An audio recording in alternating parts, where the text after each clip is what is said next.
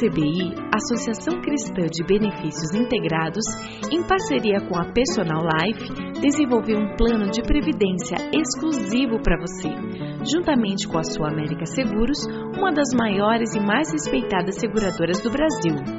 Nossas condições são diferenciadas, com taxas reduzidas e carregamento zero, proporcionando segurança de um investimento com alta rentabilidade. Entre em contato e solicite uma simulação pelo site www.acbi.com.br ou pelo telefone 3264 6711. Atenção, você que tem um veículo financiado. Você não aguenta mais os juros abusivos na parcela do seu carro ou caminhão? Com a Defesa Consultoria, você pode reduzir sua parcela.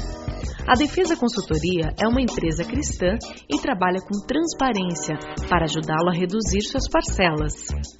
Portanto, não perca mais dinheiro. Procure a Defesa Consultoria do Passeio Público na Avenida Cândido de Abreu, 526, 12º andar ou pelo telefone 3085-5685. Temos um presente para você. O cálculo é inteiramente gratuito. Agende um horário pelo telefone e saiba quanto você poderá reduzir no valor da parcela de seu financiamento. Defesa Consultoria, a maior empresa de renegociação do Paraná.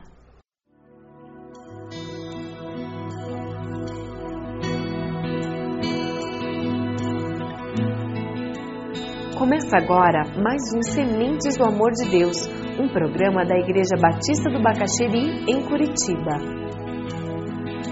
Nós vamos estar caminhando hoje falando sobre oração. Jesus tem uma experiência de oração tremenda ali no jardim do Getsemane, uma experiência incrível de oração.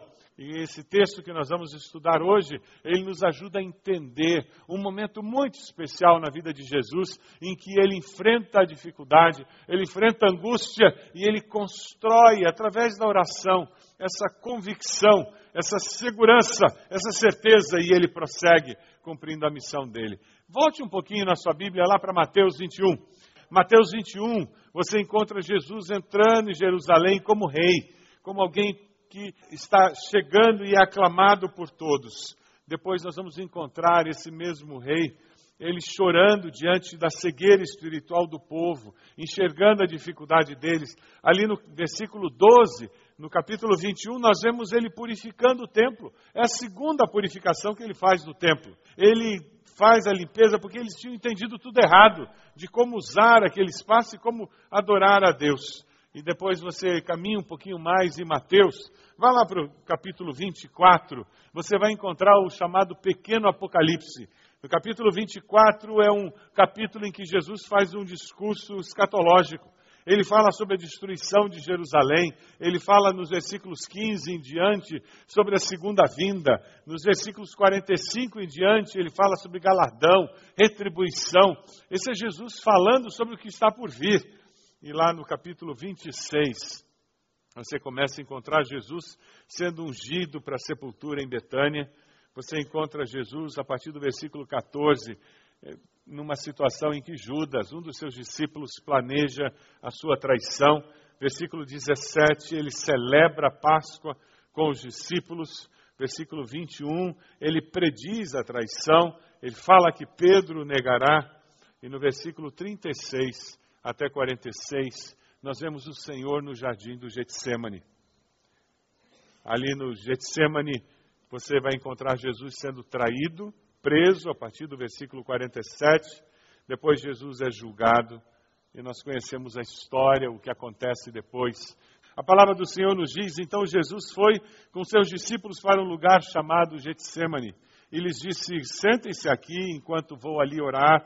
Levando consigo Pedro e os dois filhos de Zebedeu, começou a entristecer-se, a angustiar-se, e disse-lhes então: A minha alma está profundamente triste, numa tristeza mortal. Fiquem aqui, vigiem comigo. Indo um pouco mais adiante, prostrou-se com o rosto em terra e orou: Meu pai, se for possível, afasta de mim este cálice. Contudo, não seja como eu quero, mas sim como tu queres. Depois voltou aos seus discípulos e os encontrou dormindo. Vocês não puderam vigiar comigo nem por uma hora? perguntou ele a Pedro. Vigiem e orem para que não caiam em tentação. O espírito está pronto, mas a carne é fraca. E retirou-se outra vez para orar. Meu pai, se não for possível afastar de mim este cálice, sem que eu o beba, faça-se a tua vontade. Quando voltou, de novo os encontrou dormindo, porque seus olhos estavam pesados. Então os deixou novamente e orou pela terceira vez, dizendo as mesmas palavras. Depois voltou aos discípulos e lhes disse: Vocês ainda dormem e descansam? Chegou a hora. Eis que o filho do homem está sendo entregue nas mãos de pecadores. Levantem-se e vamos. Aí vem aquele que me trai. Aí vem aquele que me trai. Quando nós pensamos numa situação como essa que Jesus está vivendo, quando nós pensamos em oração, as palavras de Philip Brooks são muito pertinentes para nós. Quando nós pensamos em oração, quando você pensa em oração, não ore pedindo uma vida fácil a Deus, ore para ser um povo forte, um povo mais forte. Não ore pedindo tarefas iguais ao seu poder, ore pedindo poder igual às suas tarefas. É para isso que nós oramos para que Deus mude a nossa realidade, para que Deus mude quem nós somos, para que Deus mude como nós enfrentamos a realidade da vida. E é isso que nós entendemos e percebemos quando olhamos essa experiência que Jesus tem, uma experiência marcante. Getsemane, o significado no original é uma prensa para espremer azeitonas. Isso tudo acontece num jardim onde tinha oliveiras, árvores que dão azeitonas. Era um lugar onde eles colhiam as azeitonas e eles prensavam para fazer o azeite. Nada mais simbólico e mais real do que o lugar onde Jesus estava sendo prensado pela agonia e aflição do que ele ia passar por nós. Você já se sentiu assim, prensado pela dor, pela aflição, pela angústia, pelo sofrimento?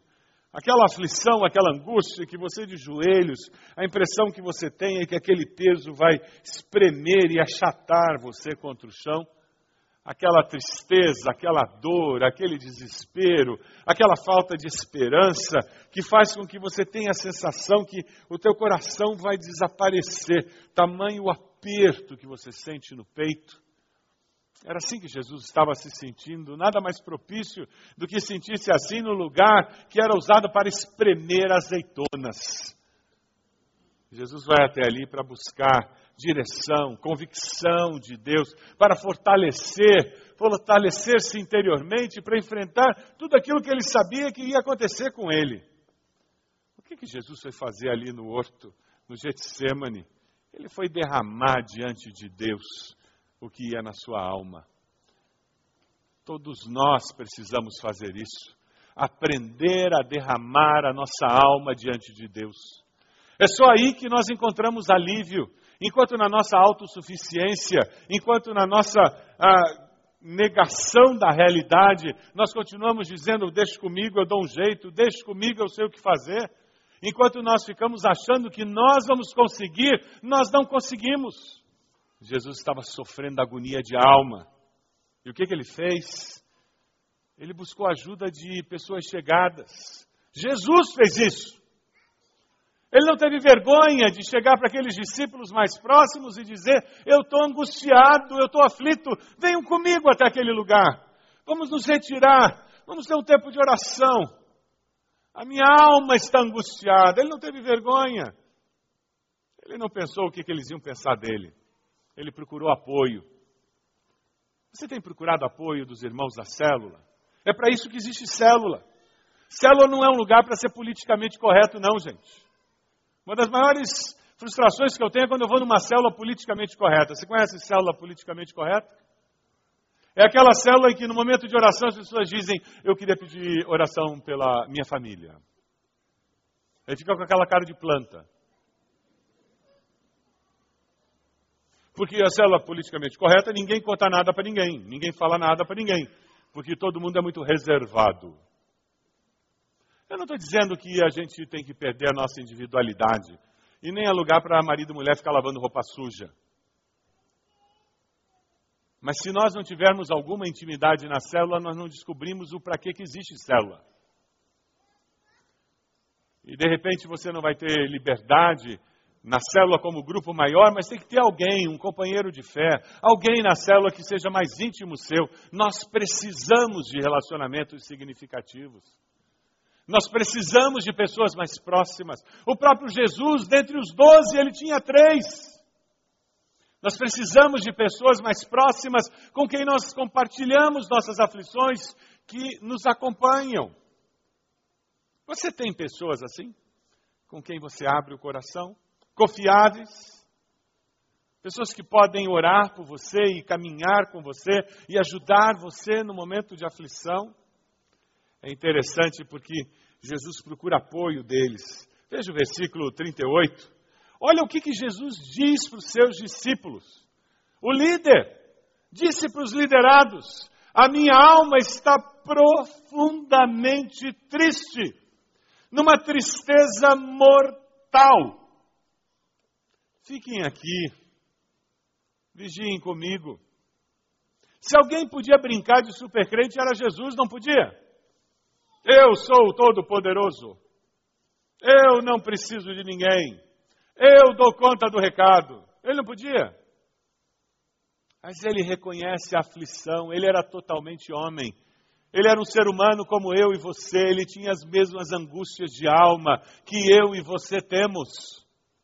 E ele viveu essa angústia de alma, do saber que ele ia ser condenado, caluniado, do saber que ele seria envergonhado, e muito mais do que o sofrimento físico na cruz, muito mais do que o sofrimento emocional de se sentir rejeitado, de ver os seus queridos espalhados, de ver a sua mãe sofrendo, muito mais do que o sofrimento físico, emocional, era o sofrimento espiritual de carregar sobre si os pecados de toda a humanidade.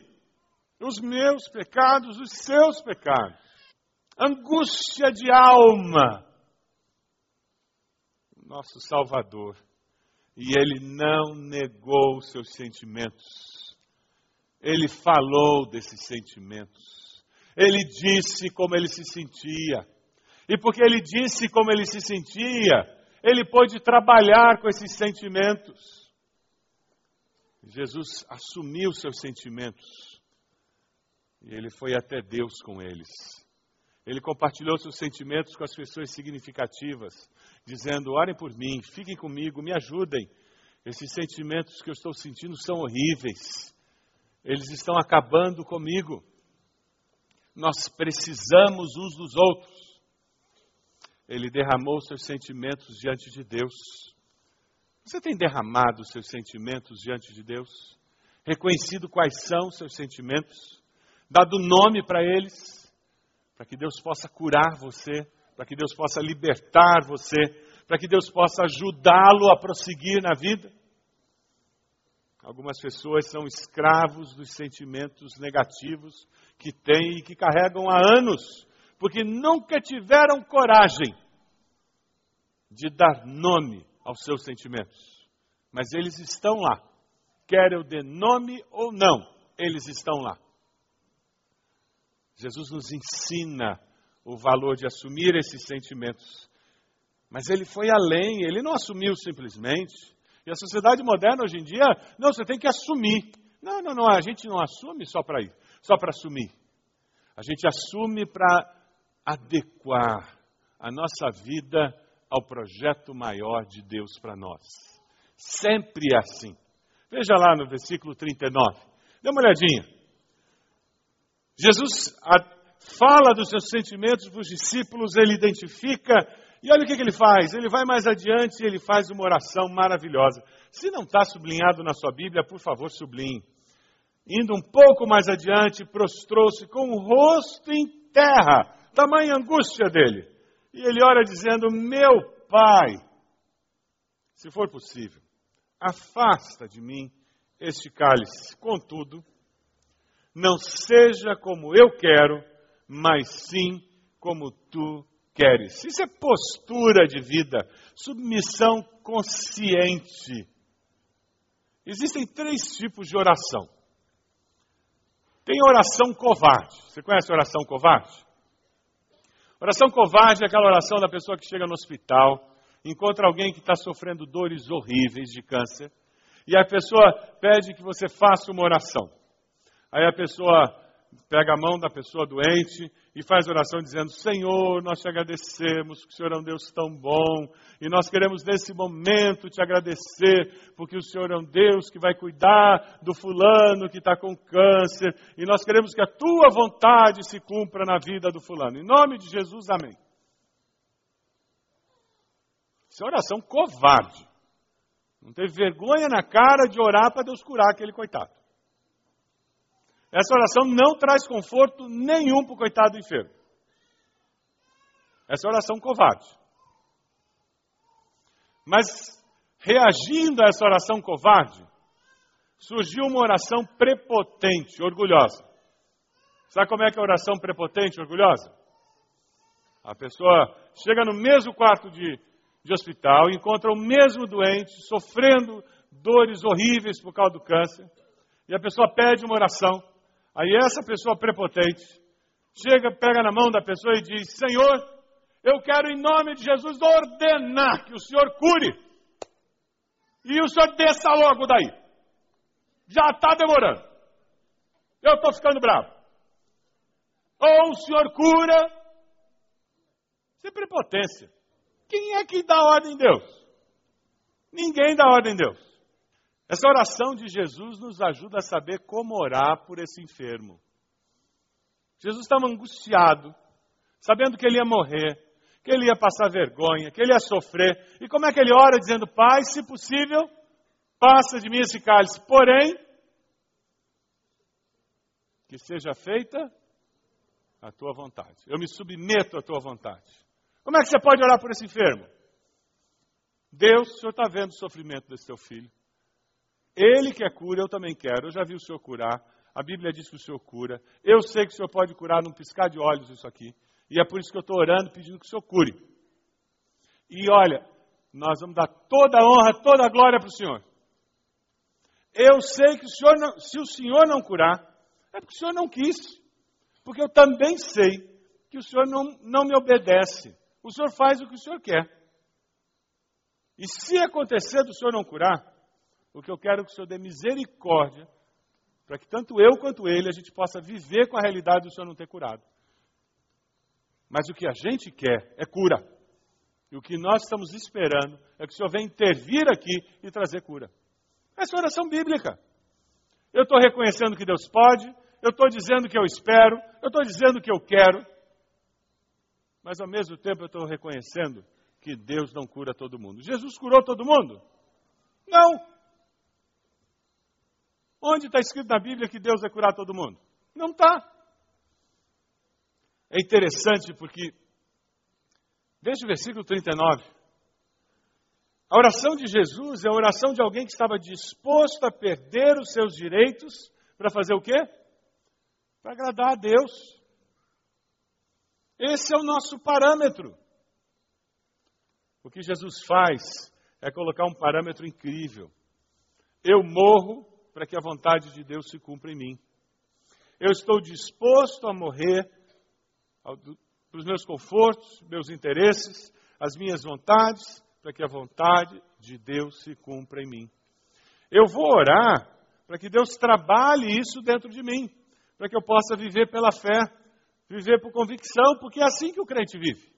O crente vive pela fé, o discípulo de Jesus vive pela fé, o justo pela fé viverá. Não é isso que diz a Bíblia? O justo, pela fé, viverá. Nós vivemos por convicção.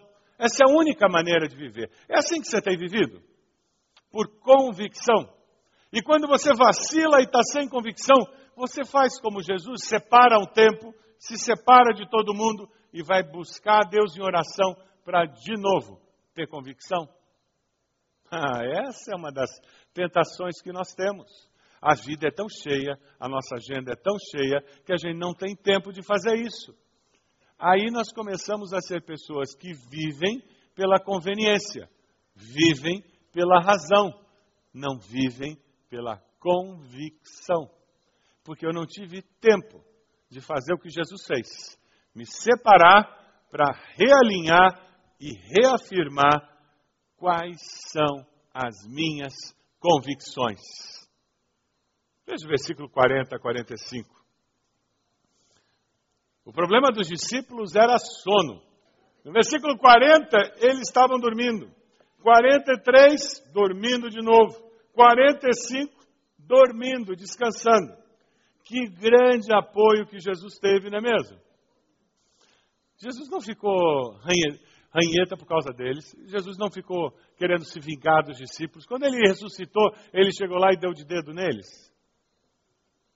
Não adianta carregar pela vida amargura porque alguém me desapontou. Mas a palavra de Jesus para os discípulos é pertinente. Veja o versículo 41. O que, que ele diz para os discípulos? Vamos ler juntos? Vigiem e orem para que não caiam em tentação. O espírito está pronto, mas a carne é fraca. Você já reparou que normalmente a gente cai nas áreas em que a gente acha que domina? E só tem um pré-requisito para cair. Qual é? Só cai quem está de pé. Então abre o olho. Aquele que está de pé, cuide para que não caia. É a exortação que a palavra nos dá. Mas sabe, eu gosto muito do versículo 45. Jesus é fantástico. Ele chega naquele horto no Getsemane com a alma angustiada.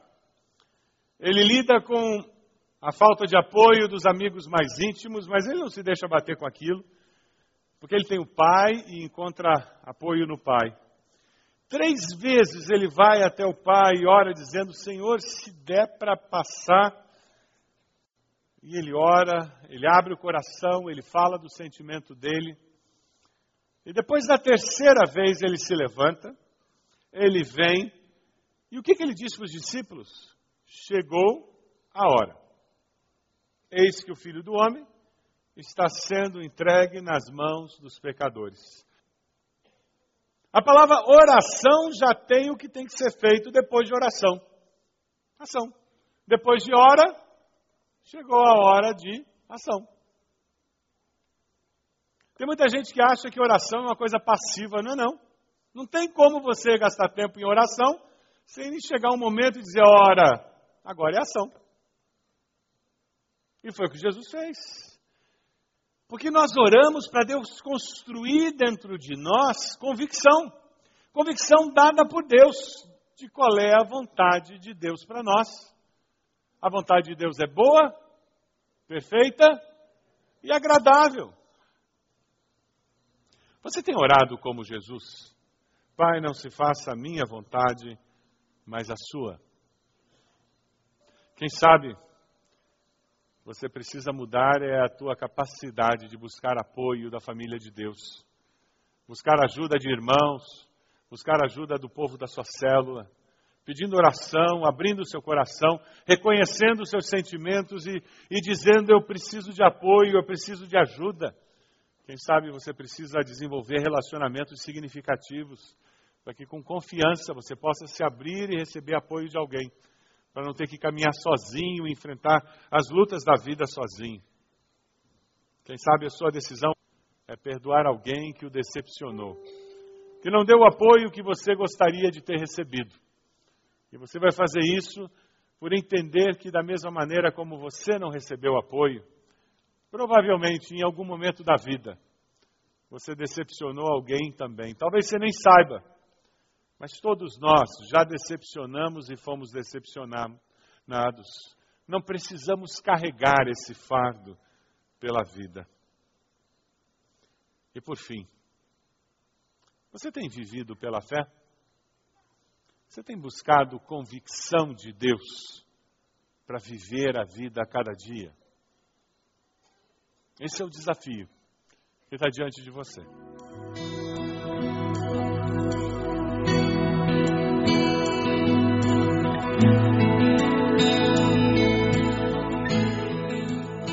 Este foi mais um programa Sementes do Amor de Deus, com o pastor Roberto Silvado, da Igreja Batista do Bacaxeri. Se você deseja obter cópias dessa mensagem, ligue para 33630327 ou envie um e-mail para radio@ibb.org.br, informando a data da mensagem.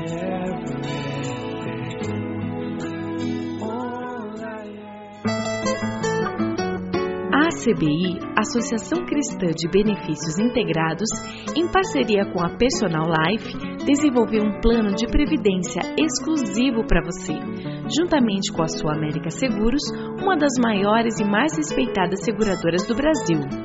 Nossas condições são diferenciadas, com taxas reduzidas e carregamento zero, proporcionando segurança de um investimento com alta rentabilidade. Entre em contato e solicite uma simulação pelo site www.acbi.com.br ou pelo telefone 3264 6711. Atenção, você que tem um veículo financiado. Você não aguenta mais os juros abusivos na parcela do seu carro ou caminhão? Com a Defesa Consultoria, você pode reduzir sua parcela. A Defesa Consultoria é uma empresa cristã e trabalha com transparência para ajudá-lo a reduzir suas parcelas. Portanto, não perca mais dinheiro. Procure a Defesa Consultoria do Passeio Público na Avenida Cândido de Abreu, 526, 12º andar ou pelo telefone 3085 5685. Temos um presente para você. O cálculo é inteiramente gratuito. Agende um horário pelo telefone e saiba quanto você poderá reduzir no valor da parcela de seu financiamento. Defesa Consultoria, a maior empresa de renegociação do Paraná.